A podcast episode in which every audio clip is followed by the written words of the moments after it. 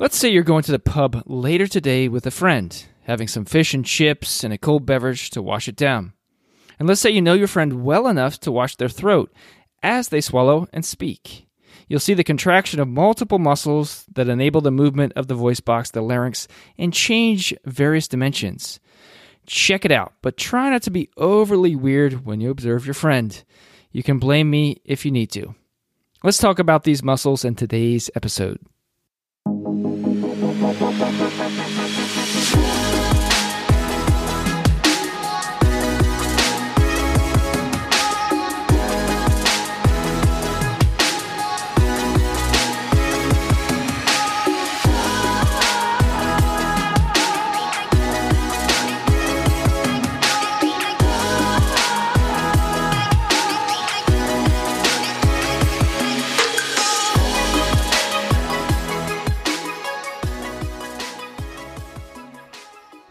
Now, in today's episode, we're talking about muscles that are more centrally medially located. And we'll talk about two muscles that are located anterolaterally. Uh, and so, these centrally located muscles, the ones right near the thyroid cartilage and the hyoid bone, we could divide those into those above and those uh, below the hyoid bone. So, we're going to talk about those here in just a moment. And we're going to talk about some muscles that lie lateral to the hyoid bone as well. So, we'll talk about those too. But first, let's just chat for a moment about the hyoid bone uh, that we find in this area. It's um, it's just superior to the thyroid cartilage, also known as the Adam's apple, and it's inferior to the chin. It's a floater. It's a floater bone. It doesn't actually articulate with other bones. However, there are some ligaments that attach this bone to the thyroid cartilage essentially uh, anchoring, uh, therefore, this whole complex, the larynx as well as the windpipe, uh, to the hyoid bone. But itself, it's not articulating with other bones. And so then we have the, the muscular support in this area. So, what about these muscles in this particular area? Those above the hyoid bone, the suprahyoid uh, muscles, and those uh, below the hyoid bone, the infrahyoid muscles. So, this group of suprahyoid muscles that is above the hyoid bone, uh, we have uh, they are associated with the uh, floor of the mouth. Since they are above the hyoid bone, when they contract, they serve to elevate the hyoid bone when speaking or swallowing. So let's dive deeper into these muscles. Let's start with a muscle called the digastric muscle. This muscle actually has two bellies, also known as parts of muscles. It has an anterior belly and a posterior belly.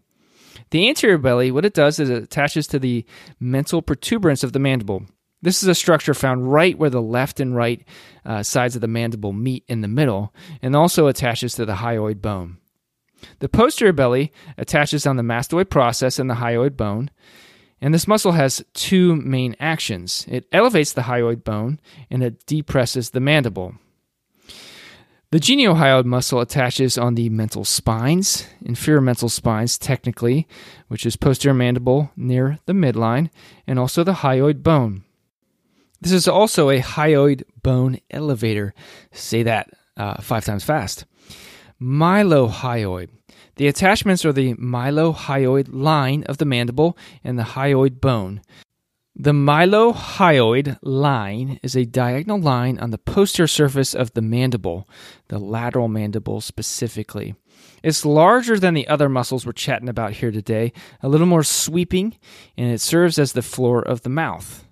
When it does its thing, so to speak, it elevates the floor of the mouth and it also elevates the hyoid bone. Stylohyoid the styloid process of the temporal bone and the hyoid bone, the two attachments there. It elevates the hyoid bone too, causing the oral cavity to become more elongated. So that's kind of the name of the game here with these particular muscles. They're changing the dimensions of the oral cavity. They're anchoring other muscles. They're pulling down on the mandible, for example. So after the muscles of mastication have done their thing with chewing, then we need a facilitated process here to allow us to swallow that particular food. So now swallowing is completed. Check. Let's talk about these infrahyoid muscles now. When they contract, they change the position of the hyoid bone, depressing that bone, pulling it down, and also the larynx, also depression in this case. So from medial to lateral, we have sternohyoid and then omohyoid. So, the superior attachment of these muscles is the hyoid bone. Specifically, that's the insertion. And the other attachments for these muscles, what are those? So, first, the sternohyoid muscle. Uh, the, the name is telling you the attachments, right? So, the other attachment, the origin of the muscle, is the manubrium of the sternum. It also attaches, the, another origin is the most medial part of the clavicle. When this muscle contracts, it's going to depress the hyoid bone. What about the omohyoid? This muscle's origin is the superior border of the scapula. Now, know that omo comes from the Greek for shoulder, so that's the scapula.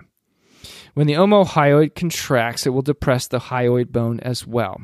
It will also fix or hold static the hyoid bone when the mouth is being opened. There are muscles further below or further uh, deep to these particular muscles. We have a muscle called the sternothyroid muscle. So note the name, right? For all these muscles, note the name. The two attachments are the sternum and the thyroid cartilage. Its purpose is to depress the thyroid cartilage during the process of swallowing, returning it to its original position uh, post swallowing. Thyrohyoid muscle, yet another muscle. The name is pretty clear. The thyroid cartilage is the inferior attachment, uh, the origin, and then it inserts on the hyoid bone. The action of this muscle is going to depress the hyoid bone and elevate the thyroid cartilage. Now, why is this muscle going to do this? What's the purpose of this particular action? So, it enables us to close off the larynx during swallowing. Now, co- collectively, you should know that the omohyoid, sternohyoid, and thyrohyoid, they serve to anchor the hyoid bone when the digastric muscle is contracting so that it can pull the mandible down, depress the mandible. Now, a couple more muscles we'll chat about today the sternocleidomastoid and the scalenes. The sternocleidomastoid, we'll call it SCM for short. The name of the muscle tells you its attachments the sternum, the clavicle, and the mastoid process. Well, what's up with this Cleido thing, Professor? What's uh, what gives with this particular name? Know that Cleido is Greek for bar bolt, and so that refers to the, the shape of the clavicle, and it generally refers to the clavicle. Now you have two SCMs, one on the left, one on the right. Now, if both sides contract, the result will be neck flexion. That is, you're bringing your head forward toward the front of the body. And we call that bilateral contraction. If only one side contracts, there will be lateral flexion as well as rotation of the head to the opposite side. And that is called unilateral contraction. Now, the scalene muscles, you can find these further lateral to the SCM. There's an anterior, middle, and a lateral. You could consider these weak synergists to the SCM. That is, they work with the SCM to flex the neck. Now, what about the origin of the scalene muscles? Now, we're talking about uh, the transverse processes of cervical vertebrae, and then these muscles insert on the superior surface of first and second ribs.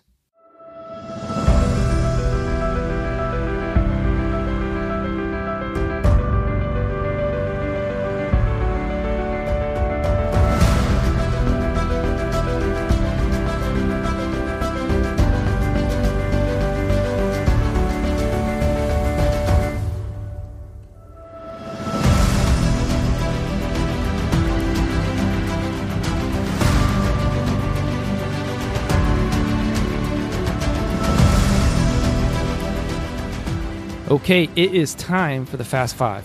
Five quick questions to help you crystallize this knowledge in your mind. So let's start with a true or false. In general, the suprahyoid muscles elevate the hyoid bone during speaking or swallowing. That would be true. True or false? The thyrohyoid muscle depresses the thyroid cartilage. That is false the thyrohyoid muscle elevates the thyroid cartilage. How would you describe the unilateral action of the SCM? Now, that would be lateral flexion and rotation of the head to the opposite side. So, uh, flexion or contraction of the right SCM, lateral flexion to the right side, but rotation of the head toward the left side. The attachments of the SCM include the sternum, the mastoid process, and the, and fill in the blank here. If you said clavicle, that would be correct. In this particular episode, which muscle has two bellies? And you would say the digastric muscle for that question. Thanks for listening to the episode today. Hope you got what you needed from this content. A couple questions for you as we close. One, would you take a minute to rate and review the podcast on Apple Podcast?